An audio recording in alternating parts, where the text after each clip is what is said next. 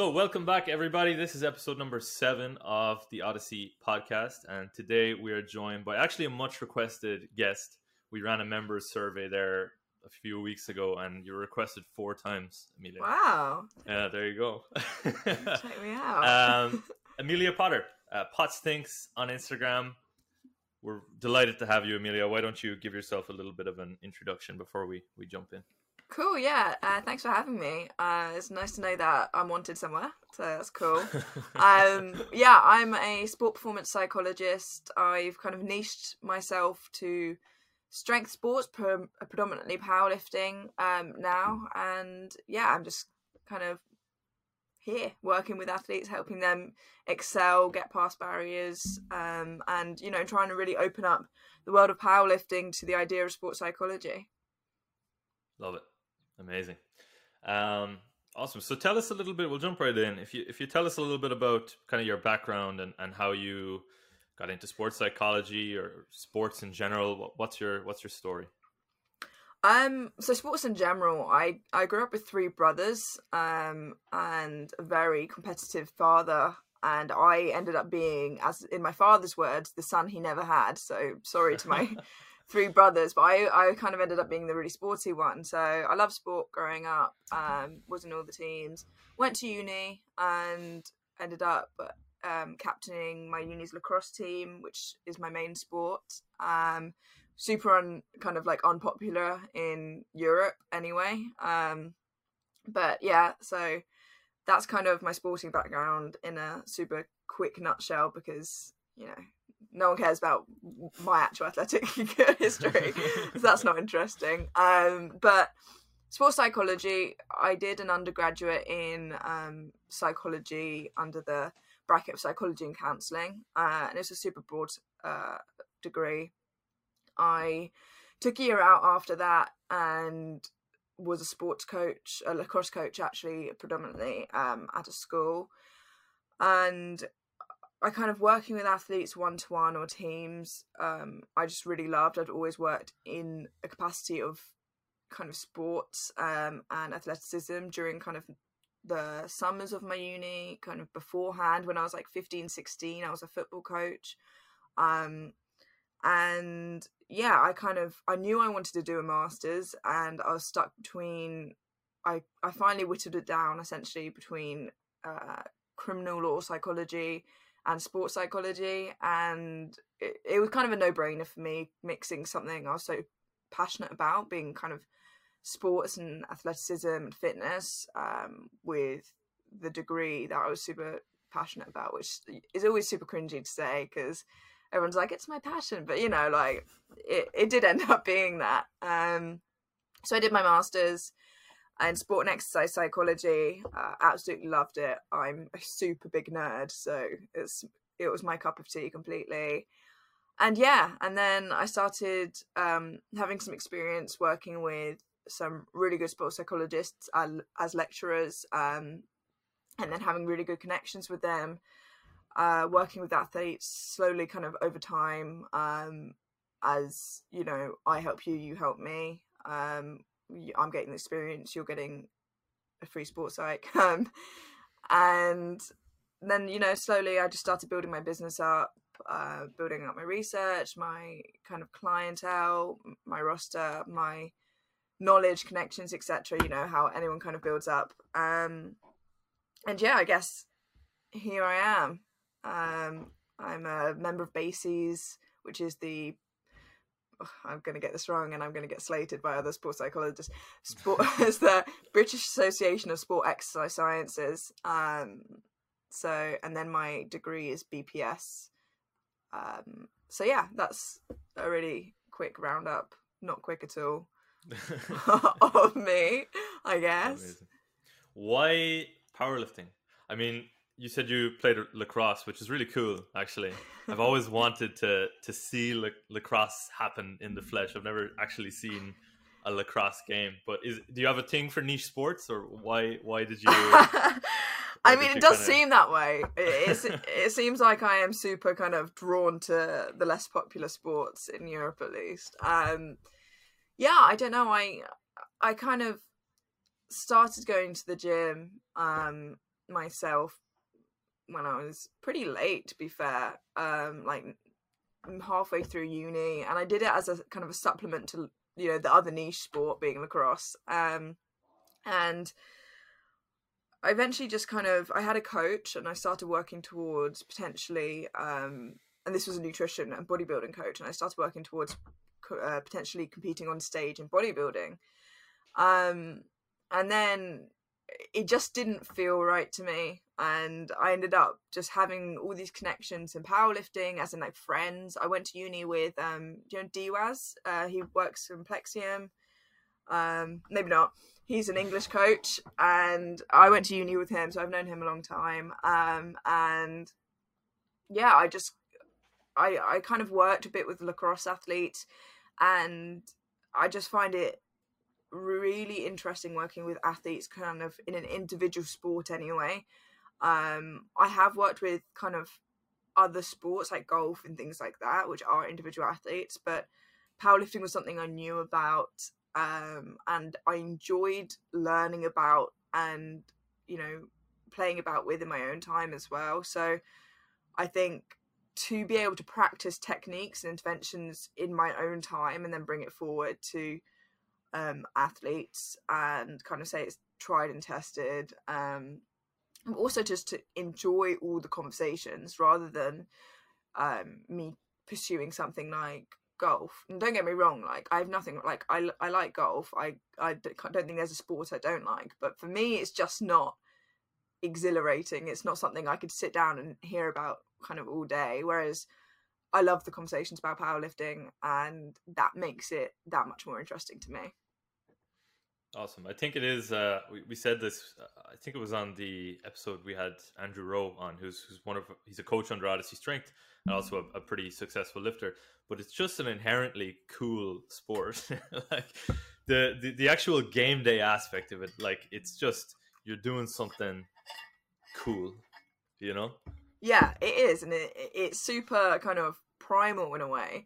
Mm. Um, but as a sports psychologist or sport performance psychologist, that also makes it so interesting because it is one of those sports that essentially you are training so many hours for and so hard for for what's going to be like a few minutes you know on the platform um and it's kind of nine attempts you get and the immense kind of mental focus, confidence, and pressure that goes into the kind of those few moments is so immense. And it's interesting, like for me anyway, but to help somebody kind of achieve that in a calm and more confident way is just super. I don't think satisfying is the right word, but just, you know, it makes me happy to see athletes perform in a way that they're happy with. It's gratifying, right? Like yeah, it's, it's, ab- it's, absolutely it's deeper. yeah. um, yeah, that's awesome. That's really really cool. It's uh yeah, it's it's it's crazy that like people say you you get 9 minutes on the platform. You know, you could do you could do a year of training for 9 minutes, but that's you don't get 9 minutes on the platform. Like no one's taken 9 minutes, you know. You you get maybe four and a half minutes on the platform over the course of like a 3 hour day. You know, it is one of these sports where like fight or flight is is kind of like a more prevalent you know like yeah. in a rugby match which is which was growing up my main sport there's plenty of opportunities to you know if you if you kind of fall over a hurdle well you can get back on the horse and make sure the next play is right and kind of yeah. build your confidence on that. Powerlifting you don't have that that opportunity at least on game day. No so, absolutely. so, so having that that confidence is something I, I want to ask you about. Like we harp on a lot about making movement unconscious and we do that because unconscious in, in our experience correlates very closely to confident yeah. you know if you're if you're stepping onto the platform and all that's in your mind is absolutely smashing the weight that's in front of you you know in, in whatever way you you want to do that whether it's super hyped or super calm or whatever but but your entire focus is just executing you know the reps that you've done a thousand times in training do you think that kind of approach is more favorable than maybe um, an approach where you're you're on the platform kind of cueing yourself through 15 different things? What what do you think? Yeah absolutely. I mean i think something that all athletes want to achieve is a good sense of flow when they're competing. Um, and I think a big mistake that a lot of people do make is that you can just suddenly switch that on in the moment and just be like, well, and like, don't get me wrong, some people can, some people, you know, absolutely amazing and naturally just being like, this is my moment. But just like you wouldn't go to a meet having not trained in the gym uh, and then go be like, oh, I'm going to pull this, you know, three time body weight deadlift. It's just like, no, no, you're not. It's the same with kind of, uh, with, you know, mental techniques. And you have to kind of make it part of the flow, make it feel natural and understand the kind of cognitive behaviors, thoughts, emotions behind the processes that you're doing to really be able to kind of stamp them in and implement them in a game day experience. Um, and that's something called affective training, which is essentially replicating, you know, the competition of the game day um, or competitive environment as much as you can in a training environment. Um, and by kind of eliminating all the factors um, in the sense of kind of you know training hard training mental techniques sports like techniques um, you know making sure your physical health is up to, uh, up to date so kind of physios and such um, you're eliminating all the factors that you know you could be like oh well my head wasn't in it. Oh well i had this niggle you know? And by doing that you know that it's just i'm gonna pull this weight or i'm not. There's nothing else behind it. Um, and it's a case of just not leaving that to last minute you know? You wouldn't go to a meet with a busted knee and then find a physio two minutes before you jump on the platform and be like you know i think i've torn my acl you're like don't don't come to me now with that i can't help so if someone comes to me in you know like a meet obviously i can give them help and techniques that you know in five minutes time they can use but will that be as effective as somebody who I've been working with for weeks or months, um, who kind of, you know, is second nature to them now. We've been able to add layers. No, you know, um, I feel like I've gone on a huge, you know, different direction to whatever you asked me, but I'm really sorry. That was that was my answer to almost what... like it's a it's a skill to be developed and implemented into your training with the other things that maybe are a little bit more obvious yeah, training absolutely. the physical side of things that that cultivating this mindset and this attitude to bring onto the platform is something that happens weeks and months outside of it and not something that oh, I'm going to pick this up yeah, in the day absolutely do it cool. Is Adam frozen? Maybe. Yeah I, I, I, I was wondering if he was frozen as well. the differences between working with athletes in a team sporting environment and then working with individuals. I'm completely ignorant of this, but I, I wonder is there much of a difference between working with athletes that are in a team sport versus being on an individual side of things? Um, yeah, absolutely. You I mean, me to keep rolling, by the way, so let's let's just work. okay. Um, see you later, Adam. Um, yeah, absolutely. I mean, it, just in the simple nature of having other people there to kind of in both ways lean back on and you know you're also trying to succeed well for other people as well um you work with kind of the cohesive nature of a team and how they gel together how they work by themselves kind of the relationship between teammate to teammate from teammate to coach from coach to teammate and um there's almost a lot more for them to lean back on um, in a team sport because you know if if someone's having a bad day, either you know there's a sub there or there's somebody they can pass to, mm. um, and there's a lot more to fall back on. And I feel like there's just so much more pressure on individual athletes who kind of you know they can't tap out and they can't just you know they can't rely on having another teammate come in for them. They can't rely on uh, someone else performing well for them and hoping, you know, everybody gets a win. It's kind of I go into this moment, I have to perform well, and that's a lot of pressure for kind of one person. So yeah, I absolutely think there's a huge difference in working with teams um, and individuals, and I think that there's many points behind it and i think that's just kind of like the key thing that first of all is the difference but is also the difference that drove me to work with individuals um kind of that pressure. Big time. Yeah it's actually it's it's kind of the reason as well. I similar to adam had a background in, in rugby and gaelic football and i i kind of craved this responsibility that was inherent to an individual sport like it, it's it's your game. If you didn't get it, it it's your fault or that if you did get it you know this is something special to you. But it's it's interesting that you that you say that. Um adam is back with us here. Hi adam. Hello. Um, yeah i mean absolutely. I think um gaelic football by the way super cool sport. Um i think yeah it is it is super interesting and like I said, that that kind of pressure that inherently you do go towards is going to be a driving force to push you through mm.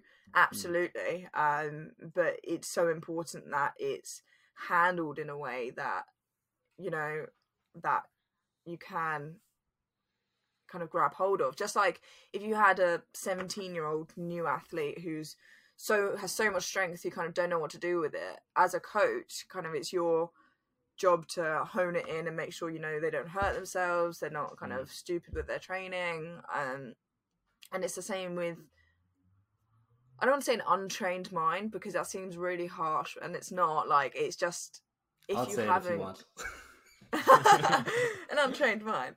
Um but you know if if you're working if you haven't even if it's you know taking it upon yourself if you haven't you know done the research and tried out interventions like you know you're gonna be untrained in a way. And mm.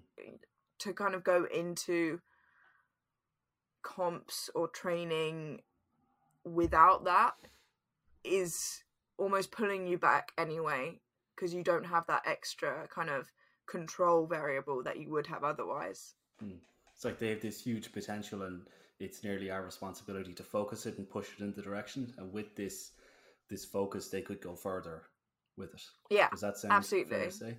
i was going yeah. to ask you as well actually on on powerlifting and that the the pressure that somebody feels it being an individual sport.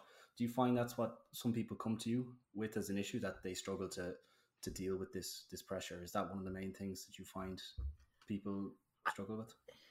I mean i think it's it is, but it's not how they verbalize it. I think that in itself manifests in a lot of different ways, um, and whether that's kind of a lack of focus because they aren't in a situation where other people like you know put your head like put your head back in the game, get your head in the game, or if it's confidence because they know that they have that pressure on them.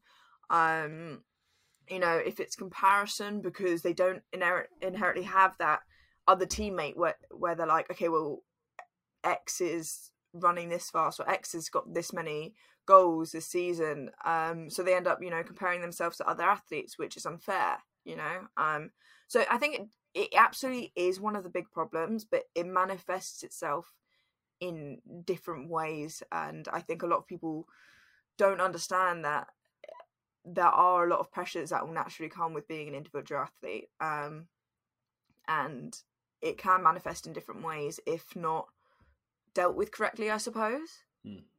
I suppose recognizing that it is this, it can come from this one thing, or that the you might be seeing the symptom of an issue rather than the cause of it. And I suppose it absolutely it makes sense to to try and find the cause of it and, and to address that rather than the symptom of an issue. Yeah, and like loads of other things in like general psychology as well, sometimes it is uh, kind of the factor of cause and effect. Like, is it the confidence being an effect of like them being an individual sport or vice versa? Like is what's the cause and what's the effect of this particular problem? Um so some people do generally uh genuinely do to come to me and say like oh i'm not confident in this specific lift and it is you know pinpointed to that and they are very aware of that. Um whereas you know someone else might come to me with a confidence problem that they might think is oh i just get really panicky before I, you know, I lift. Um, and it might be more down to the fact that there is that pressure. So yeah, absolutely. something I was going to ask before I cut out, and I, I, I hope this hasn't been asked already, is um, like what what what's the process when when someone comes to you? You know, we'll take a powerlifter for example, because that's us and our audience and whatnot. But when, when someone comes to you and, and, and says they, they want to they want to perform better, you know, or, or they want to improve their ability to perform on game day, what, what's the kind of process for you? How do you um, that? that has already been out. No, joking, it hasn't. um, it's so essentially athletes come to me um, and they normally, you know, message me directly through kind of Instagram and um, either that or they kind of just chuck in an application form and they'll come to me and um, before anything else we'll talk about their athletic history and you know chat about what they think is the problem and you know what they want to focus on. And then you know through that we kind of dive deeper into it and either they're you know spot on and that's like yeah we're going to focus on that first or they come in with like an idea of what they want to work on and then you know further down the conversation they're like oh actually you know this might be the problem and that ends up being kind of a byproduct of you know the main problem and so it's very rare. I think I've only had it once or twice that an athlete's been referred to me a few days before a competition. Um, and I'm always very hesitant to kind of not talk, not I won't refuse to talk to them like a celebrity or something. Um, but I mean, like, I I'm very hesitant to talk business or shop or psychology with an athlete a few days or the day of a comp firsthand because like I don't want to change their routine. Like that mm-hmm. that's something that is so incredibly important is the routine, the flow. And if I just suddenly go, "Oh, well, this might work for you," and even if I say it in passing, they might take that as gospel and go, "Okay, well, in comp I'm going to do this because, you know, I don't want to either waste waste it. A lot of people think that if they use it too early, like it's like a, a magic power that they're going to, mm-hmm. you know, if I use this once in comp, it's going to it's to be the time it works. Um and or they you know they're just like okay well i'm going to practice it so much in these three days leading up that it, it's going to make up for all the other time and it it's just like cramming for a test like you, you might get some of the results that you wanted but it's it's not going to be anywhere near as effective or as drilled into you as if you know you were revising for weeks or months or whatever um and yeah, I think it, it's that.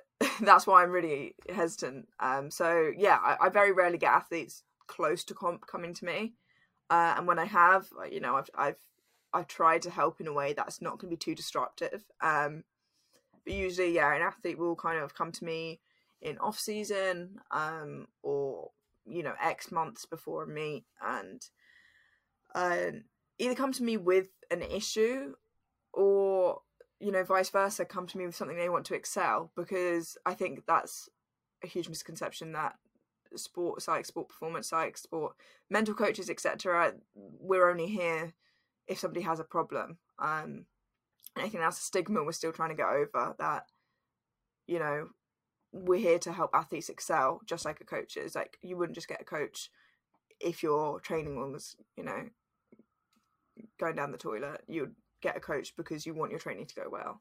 Mm-hmm. Um, so Somebody yeah. said that to me actually recently. It's it's funny that you say that, and it was it was in a conversation relevant to, I don't want to say standard psychology or psychotherapy, but they they put it in terms of you don't just go to the gym, but the gym isn't just for people who are extremely out of shape or on death's door. Just like therapy isn't for people who are at their wits end only, it's for kind of run of the mill people who are just normal people, or even people who would see themselves as in a really good spot. Like it's, yeah. it's for everyone, and there's always progress to be made, and there's always things to figure out. So that's that's interesting. Yeah, I mean, you know, as humans, we're super complex um, and super simple at the same time. Like, don't get me wrong, um, but like we live very intricate lives and everything is constantly changing and as human beings we hate change like just naturally we hate change um, whether like someone wants to admit it or not, it's it's an innate thing. Um, and you know, change is happening all the time. We're in a pandemic. Like we don't know what's happening. We have no idea what's happening. Um, and so yeah, with with something like therapy, it absolutely is there for just you know everyday. Uh, I say everyday people, you know, in, in quotes mark, not you know, it's these are hard terms to kind of verbalize without sounding insensitive. Um, but yeah, the, just like therapists themselves have to get regular therapy. Like it's it's for everyone. It's mm. Just like having a coach, um, you know, having a PT, having a physio, having a sports like it's just looking after yourself uh, at the end of the day, and it's just making sure you're doing what you want to do correctly and to the best of your abilities. And you know, there's nothing wrong or to be ashamed of, you know, with any of that. Something, um, something I want to jump back to as well, and something that I really appreciate is uh, is your reluctance to to I suppose disrupt, as you as you put it, the the athletes. Like in those examples of athletes who came to you quite close to competition, you were very reluctant to to disrupt their um, their routine. Um, I wish that I think that's something all sports professionals, so everyone under the umbrella of working with, you know, an athlete should take heed of. Like, it doesn't matter how um, important you are, or oftentimes think you are. Like, messing with with something as important as as an athlete's routine headed into a, a competition or a sport like powerlifting, you know, where those couple of minutes are so important, is never never a good thing you know you might have some fantastic advice but wait and just you know yeah. hold it.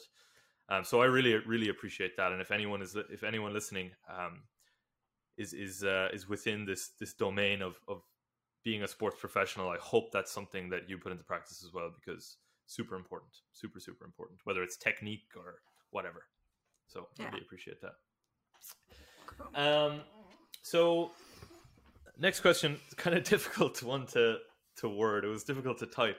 I'll try and put it into words, but what is like I, I actually know a lot more now just having chatted to you for 20 minutes than than I did when I was writing this question but what is the the kind of the scope of what you do. Obviously you know what you do the, aim is improving performance right? Um, yeah mainly obviously it's you know um, multifaceted but what is what is the scope? Like when do you have to kind of be like okay i need someone else here what's the scope of sports psychology as opposed to you know other forms of psychology you know? This is actually like i'm super glad you have asked this question because this is something that's actually been super frustrating for me and other people that i know that in my uh personal domain like as in like in sports psych and sports science um as well as coaches. And i think it's super important to know kind of the ba- your professional boundaries. Um I made a post with it with um, Louisa um, the other day, who's a PhD, a sports psych student, and she and is kind of knowing.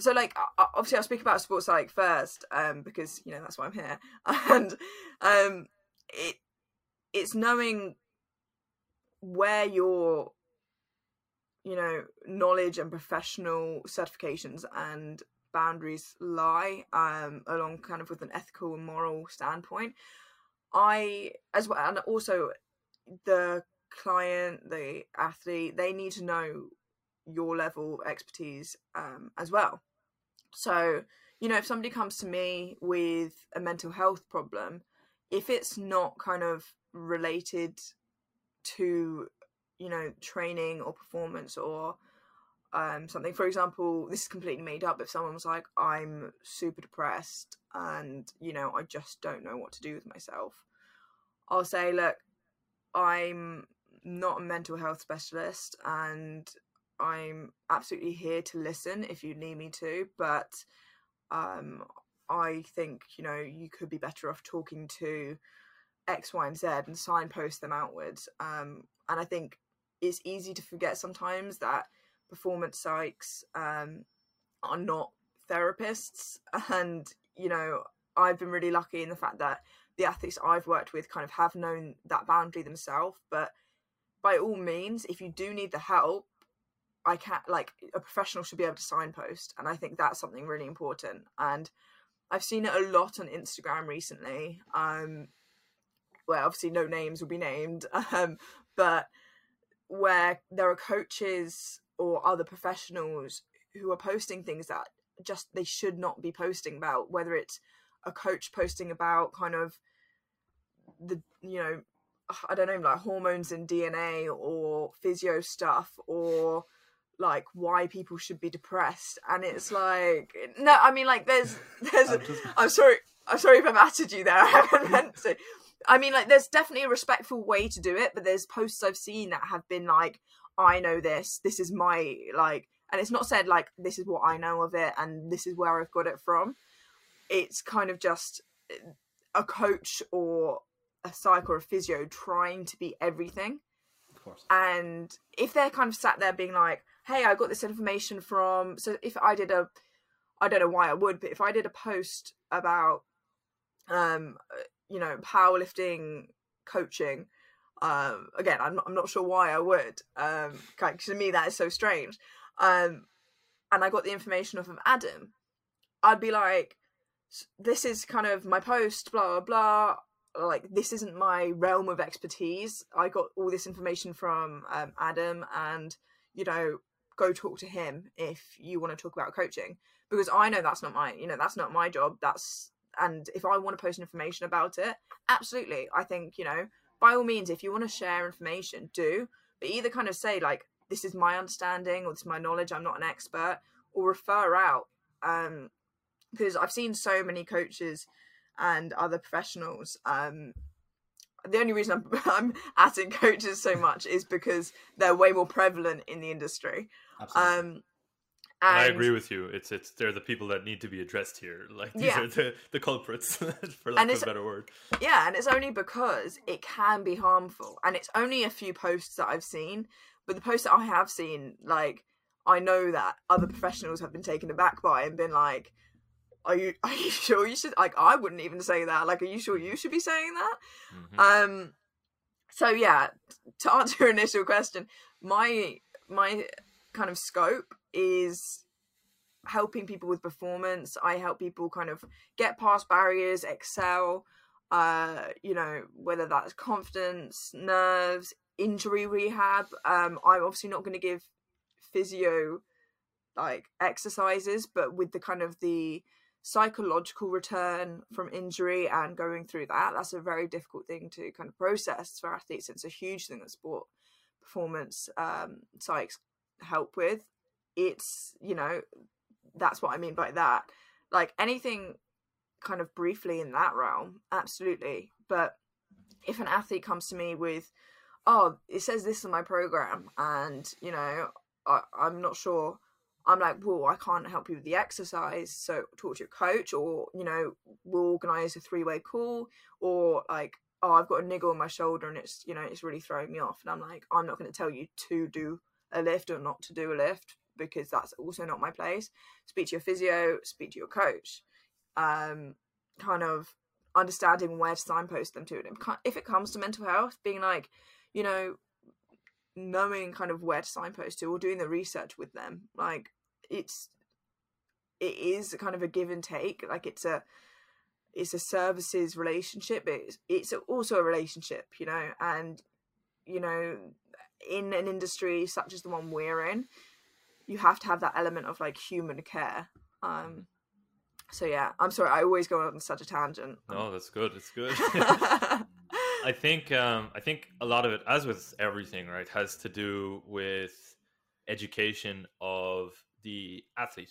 Because at the end of the day, we're all we're all providing services. You know, Yeah. This is cap. We're, this is capitalism. We're, we're, we're these are our jobs. we're we're trying to make money, and uh, we're providing services that we believe in. You know, to, to in return for for financial support from these athletes. And the, I- think athletes need to be aware of the fact that it is a multifaceted process and, and one professional isn't gonna well probably won't get you all the way to the end goal where, where you need where you want to be you know what i mean yeah a lot of coaches think well look that's what the athletes w- want so this is what i have to do i have to be the psychologist. I have to be the physiotherapist. I have to be the powerlifting coach. Whereas that's not true. And the only way to stop that from being the case is if we just stop. If we all just stop, you know, Just I, I. I call it uh, like race to the bottom. It's like a race to the bottom attitude. You know, if one coach says, "Hey, I can do all of these things and I can do it for cheaper than you," you know, Yeah. What what about the next guy? You know, what's he gonna do? He's gonna be, I can do all these things plus one and cheaper than that guy. you know, that's not the approach we should be taking here. You know, uh, Yeah. and um, it, it can only kind of come from within. So, so that's something I, I think is really, really important. Um, as well as like if if you look at like a, a professional football team a professional american football team um like basketball whatever they don't have one professional. If you saw kind of the lakers with just like one coach you'd be like where is everyone? what's you know like, it'd be it'd be weird. And like i don't think powerlifters should sell themselves short if they're serious about their sport. And you know that's not an at anyone. Like you don't have to have every single one. But i'm saying like if you are at the top end and you want kind of that athlete experience and you kind of you want to push yourself um then you wouldn't see any other you know professional athletes at that top end kind of with one professional. But saying that it uh, like powerlifting is a super undervalued and like under sponsored under i can't think of the word like Underappreciated. underappreciated sport. And it's not you know like crossfit blew up um i don't see why you know any reason powerlifting shouldn't or can't. Um but at the moment it's just not seen in such a bright light as other sports so unfortunately like top athletes aren't just you know recruited and given this opportunity. It is usually out of pocket. So there is that understanding of kind of the boundary and the line for them of what they want and need. Um so i guess that's why you know as you know coaches and physios and psychs we also put out a lot of free content because we do want to help athletes um but you know capitalism as well so There you go. There you go. I, I again just like I think if you're putting out content, like I said, education is important. Just you know, like you said, it's fine to refer. It's fine to take like if I put up something from you, as long as I credit you and say this is where I got this information, this is a trusted source. That's fine, and everyone can do that. It's fantastic. It's a way to network with other professionals, uh, which is only a positive thing from a pr- professional sense. Yeah. Um, but as well, like th- I suppose it is our jobs to educate the clientele. You know, uh, yeah they're not going to just become educated out of nowhere. But I've heard certain certain athletes say crazy things, like say say things like, um, you know, if my if my coach couldn't solve this injury in X amount of time, I'd be out the door. I'd be over to another coach. That's not that's not how it works. You know, I'm a powerlifting coach. cool. I'm not a I'm, I'm not a physiotherapist. I, I I know nothing about your injury. You know, I I, I might know about some of the uh, programming things behind it all, but I know nothing about your injury, and anything I say is totally uneducated. So I'm not the guy. You know that that load shouldn't be placed on my back. So for other coaches who might be listening, because I'm sure we'll put this on on Instagram as well, refer. You know, Yeah. don't be afraid to to take that stand and, and just tell them this Yeah. is not how this relationship is going to work.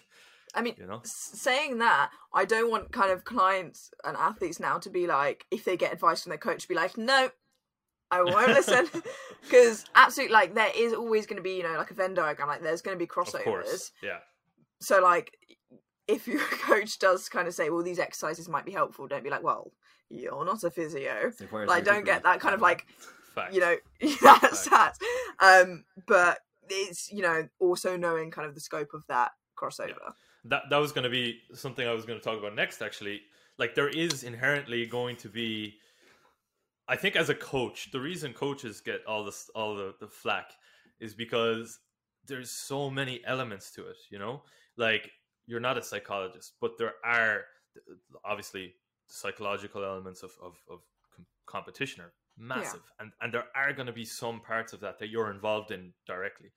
You know, on game day, I'm handling my athletes. You know, yeah and so there is certain I do have to to shoulder some of that load. You know, some of the some of the responsibility of ensuring that my athlete is psychologically primed to to compete. You know, so as you mentioned that Venn diagram, there is going to be crossover, but it's about it's about kind of about finding where where where the yeah uh, the scope of that ends. You know, where Yeah. you do need to to refer. recognizing your own limits as a coach that you can deal with this little bit, but if it gets past that, you need to refer it out to a, to a professional. The same with nutrition. Sure, you know, where most coaches would be personal trainers as well, and we have this small degree of nutritional information. We can kind of push somebody in the direction of maybe better habits or more ordered habits. But if it gets to a point, we have to say, here, look, this is out of our hands, and you need not to say that you need professional help. That's quite a, a bold statement Yeah. to say to someone. Also, be careful how you say it. Oh, big, big, big time. But, You need help. a mess. you, you need help. Yeah i think as, as well as like there are so many weird crossovers like with nutrition and it's kind of well, if someone's got an eating disorder then who does that fall upon? Is that a nutritionist? Is that a sports psych? Is that a psych? Is you know like it's some kind of you know crossover in discussion that people are super confused with um and if you know a nutritionist isn't specialized with eds then refer to a nutritionist that is um and then talk to them about you know whether they're getting some sort of professional help get help um, but not like that um, it's funny. I literally just mentioned it, but my, my next talking point here is is what advices would you have for coaches with regards to kind of cultivating that that positive um, mental approach when it comes to, to competition? What what what what could you tell them that would help them in in like on competition day when they're handling? You know. on competition day i think it's understanding first of all understanding kind of like the actual science behind competition anxiety like state anxiety. And i'm not saying kind of go go away and do your research. It's just understanding that you know that different athletes and personalities are going to react differently to this you know flush of emotions and anxiety. Um there are going to be you know physical and psychosomatic uh, responses that they're going to have and i think first of all preparation for a coach is super key like understanding that you might have someone who's normally super confident and loud and you know that's gone super quiet and kind of understanding the best approach for them um and you might have someone who's normally super quiet and reserved who's acting out and kind of you know saying i don't know trash talk to a competitor i don't know. Um but people react in a different way and i think the best thing a coach can do is which you know a good coach would anyway is get to know their athletes um you know personalities them as individuals and in a sense understand how and why they'll be reacting. So whether that's a conversation prior um to if they've got any experience as in like the athletes have an experience of them going through something like that before um and can maybe say oh well i know that i get really quiet and nervous and then i feel really sick and just being prepared for what there might be and being prepared to support that and i think that is a really good starting place for coaches in terms of comp day psych um not treating everyone kind of with a blanket approach and being like you're all going to be fine you know like because some people don't want that positivity some people just want to be left alone some people need the support and i think kind of finding out who and what i suppose is a good way to start with that knowing your knowing your athletes. as- as Absolutely. people. Nice. It's it's it's uh, like competition day in powerlifting. The, what you'll see at any competition is screaming and slapping in the background in people who are just who are inexperienced in competition but think that this is both coach and athlete who think that this is what this is what you're is what supposed to do, do. yeah. This is smelling salts, you know, you just get blasted. I've seen so many times people use smelling salts for the first time in competition. And clearly it didn't do a good like it was not good for them whatsoever. But they came back and, and smelled them again and again, Well, you know? that's yeah that's like what i was talking about before when i was saying like people just kind of throw things on for the first time in comp because they're like i see other people do it or you know like i'm going to save the ammonia for when i stand on the platform because then it's going to have the biggest effect and like yeah it probably will give you the biggest boost but not in a good way To throw you off. um yeah absolutely and i think uh, you know that's a that's it's not a good idea I mean, for some people, like you know, if you're super experienced, and I, I I'm not, I, I don't mind everyone kind of. Maybe you disagree with this, but I think, look, try it, see see what you think, see how it if it helps you, fantastic, go for it. but don't Um, try it on the day yeah, maybe not on the day. that's what i'm saying yeah. Um, but uh, yeah, some advice to kind of bridge the gap, I suppose, to, to coaches in, in my competition experience is just, especially, it can be quite difficult if you're working with different people at the same time because you physically have to get, if you're working with someone who's a hype monster, you know, and they want the salts and they want the, the slaps. Like I'm a, I'm a fairly quiet, reserved, gentle person. But when I'm coaching c- certain people, like they want me to beat the shit out of them, you know. Um, it can be difficult to come from from that to working with someone who is Yeah. super calm, reserved. Like I'm here, it's fun, I'm I'm I'm ready. You know, don't need any external hype whatsoever. They just need Yeah. you to be the supportive presence that you should be.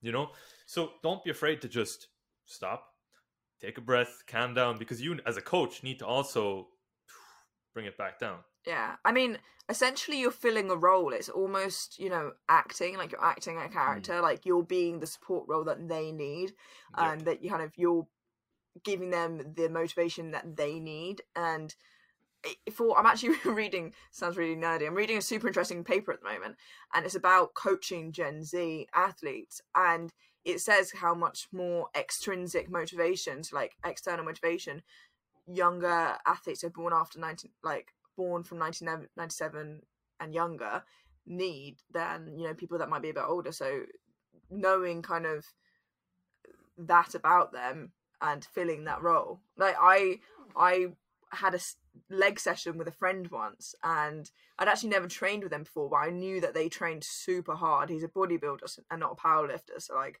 he's it's a completely different mental approach to um uh, training. And I say mental in every sense of the word.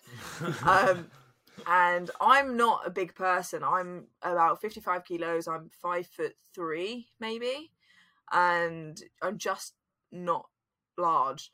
And I and I was and I was going for a squat. I was going for a squat PB because I I kind of the most I'd done at that time was like I'm not I'm not a strong squatter by the way, and the most I'd done at that time was like hundred, and I was proud of that, and I was happy with that, and I was just going for a leg session, and he's like ah chuck more of the bar, and I was like okay I'll chuck some you know two point fives on each side. He's like nah five minimum in this gym, and I was like oh my god okay. So did it, did 110, and you know it was like RP seven, which was like the weirdest thing. And then he was like, "Ah, okay, cool, let's go up." And I was like, "Oh no, I don't, I don't know if I can." You know, he, I was like, "Okay, 115," and he's like, "I told you, no, no 2.5 plates. We're going up to 120."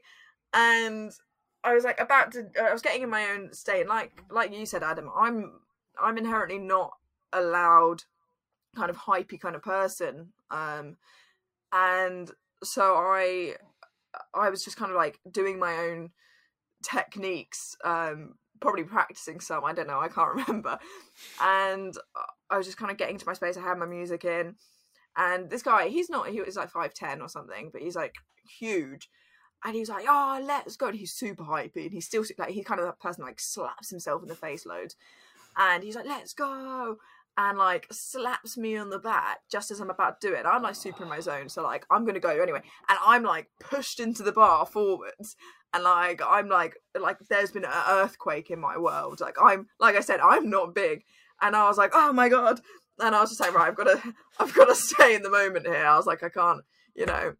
So I did it, and like I, I squatted, not to very good depth, but you know that's another story.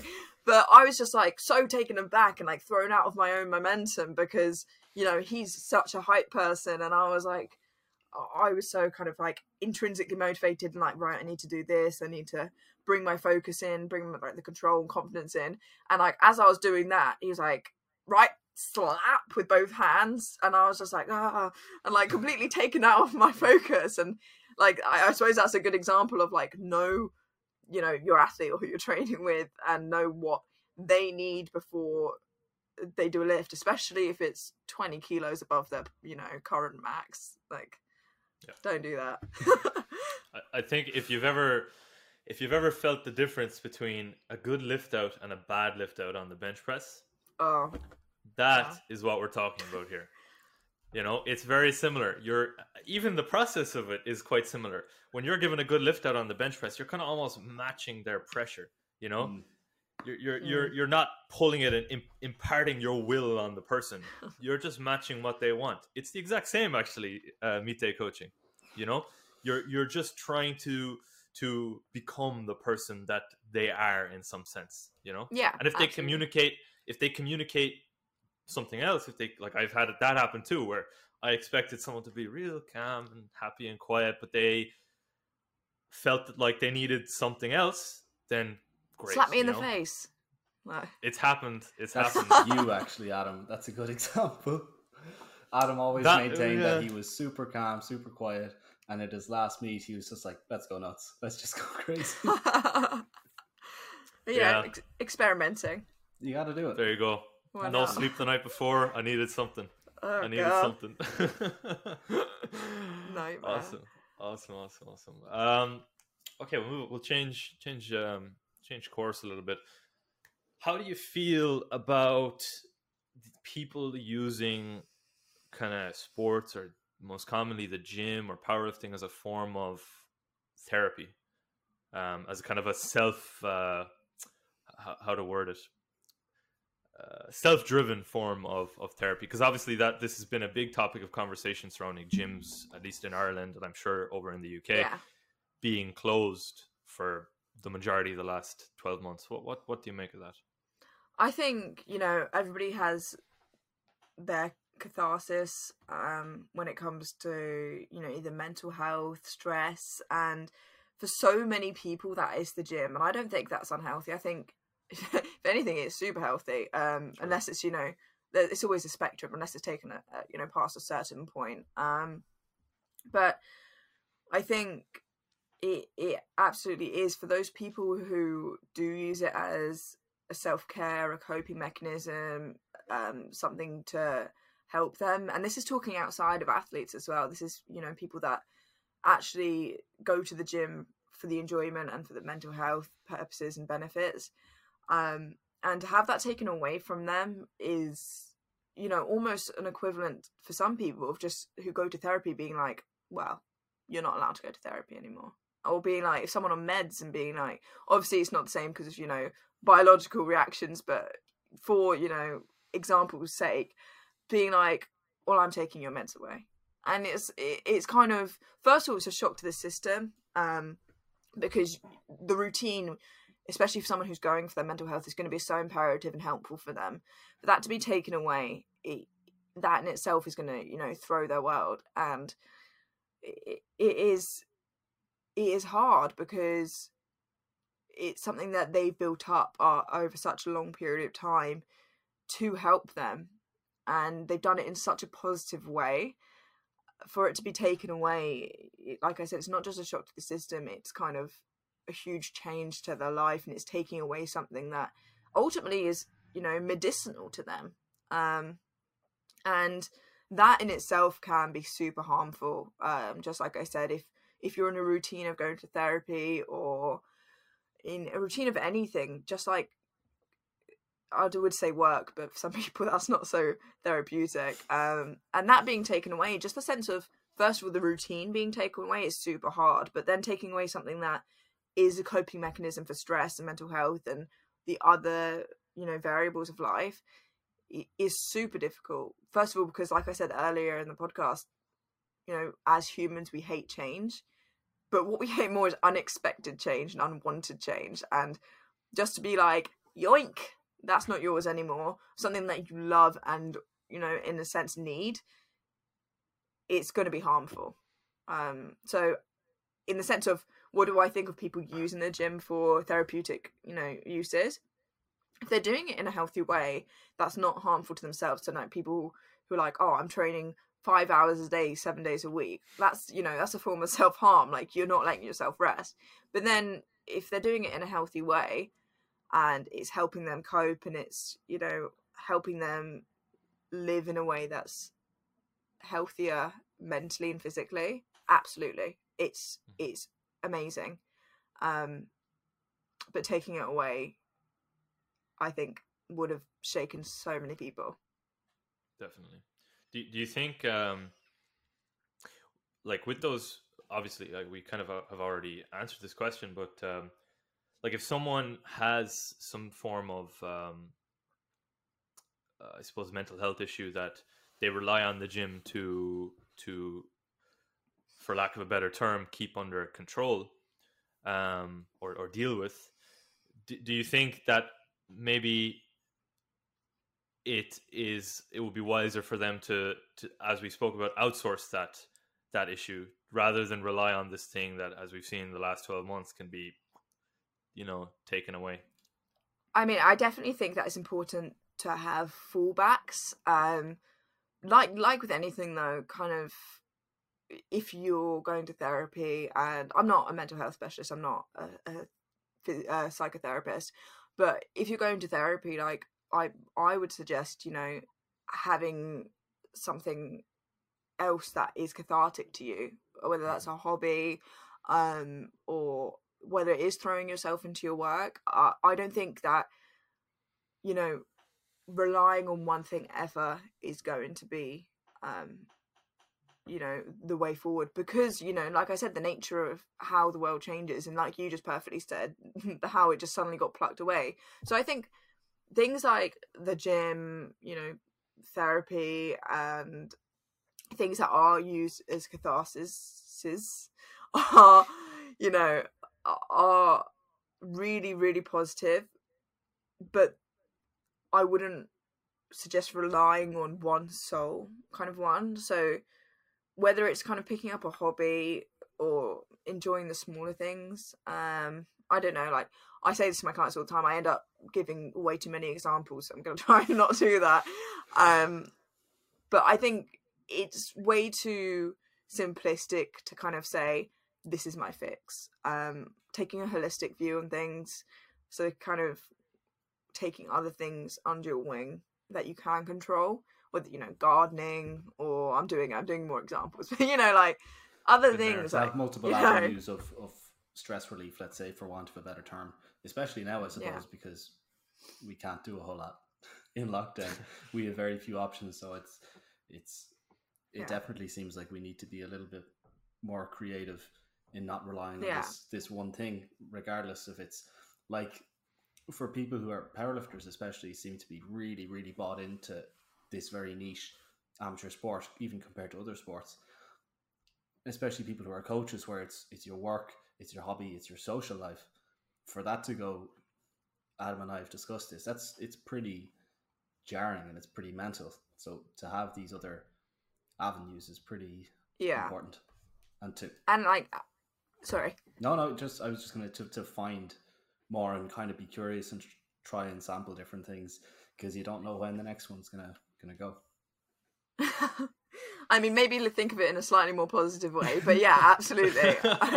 um, I think as well, what I was going to add is also try as much as you can to kind of make sure that these different avenues are in different environments, so like an outside one, an inside one. Um, so like if you're like gardening's my thing and like that's the only thing that I like. I don't know why it's, I don't even I don't garden myself. Um, but like you know gardening's my thing and it's, it's not and then it starts you know hailing outside and you're like sat outside in the hail like this is the only way i can be happy. Like have something you can do inside outside like anywhere like knitting. I don't know why i'm saying such old people you know hobbies or and that's not to offend anyone who likes knitting or gardening either.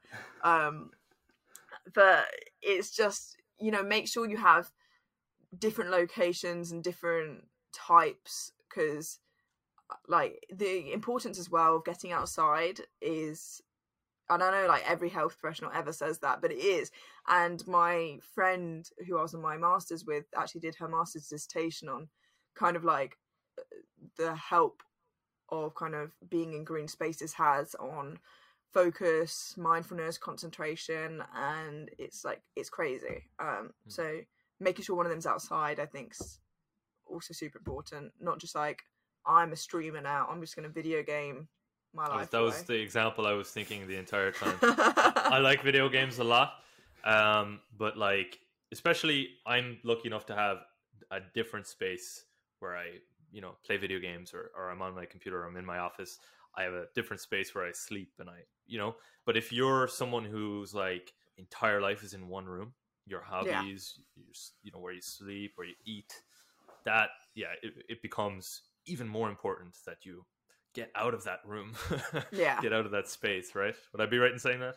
Absolutely. And the thing is, with a lot of people have kind of like their TV in their room, their desk in their room.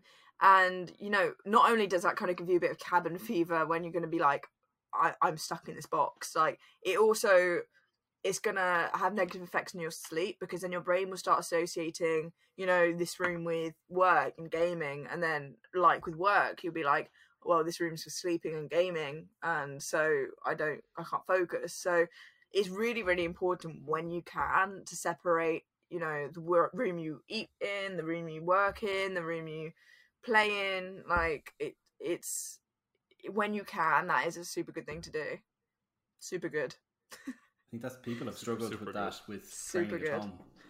That they the, Yeah. the space that was for relaxing and, and sleeping or eating or whatever suddenly becomes this space where you need to especially in the case of powerlifting, you need to get focused, you need to get hyped up and exert yourself pretty heavily. I think that's that's a, a big reason why a lot of people just haven't taken to home training at all. That this space Yeah. that was for rest and relaxation is now their place to do hard work. Just doesn't gel well at all. Especially as Amelia just mentioned, if you're working from home as well. yeah. You know, work from home, live, rest, eat, sleep at home, and also train from home. Like something's gonna give, right? yeah absolutely and it, i if you are like a little tip if you are working from home or you are trying to train from home and you're struggling just create a sort of ritual routine beforehand and whether that's going on like making yourself go on a 20 minute walk like you're walking to the gym or kind of watching a motivational video in a different room or literally using the doorway of your training room wherever you're training as kind of the balloon archway or the like the walkway to the platform like just separate it as much as you can from the task you were just doing or the day you had whether it's kind of like having a meal getting changed doing that 5 10 15 minute walk like walk as long as you want i'm not going to stop you. Um Eight but, hours. you know yeah walk the entire day maybe not that you know be a bit fatigued but yeah absolutely like create that routine that ritual whatever you want to make it um separate it as much as you can yeah, I love that. I love that. Connor, is there anything else you wanted to to ask? Any burning questions? Uh, I don't think so. I think we, we were actually really good. We actually covered all of our talking points for the first time. Very, very smoothly as well. We transitioned it nicely. I'm very pleased with that. that's me going off on a tangent that's that's why it's actually Amazing. it's actually really funny because I don't often get called Amelia. Um, it's actually weird to say it, and to hear it in your your guys' lovely accent is is super refreshing.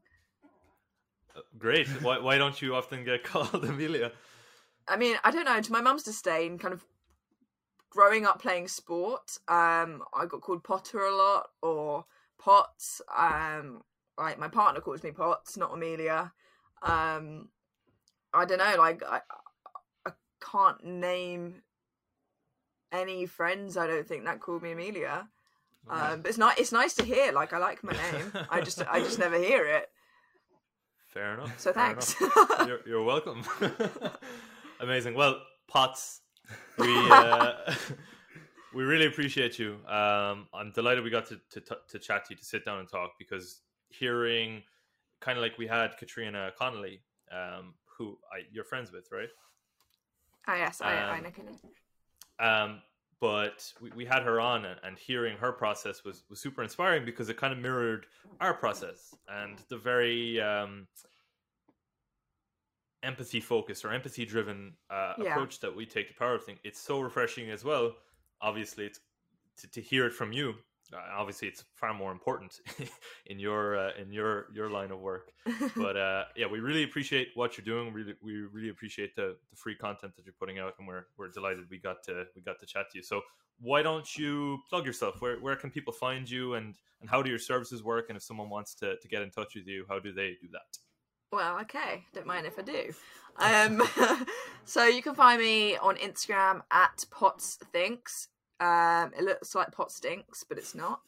Um, and you, there's a Linktree link in my bio. Um, if you want to write an application form or book in a call, or if you just want to drop me a message and kind of inquire about services and the process, um, or have any questions, you know, then feel free to drop me a message. Lovely. Amazing, awesome, fantastic. Well, again, thank you everyone. That was episode seven. Episode number seven. You'd swear we had like a hundred episodes. I'm forgetting already. Episode number seven. Hope you enjoyed. If there's anything you would like us to discuss in the next one, or if there's any anyone you would like us to talk to, please let us know. We will see you again in the next seven days. Thanks for watching slash listening. See you later. All the best.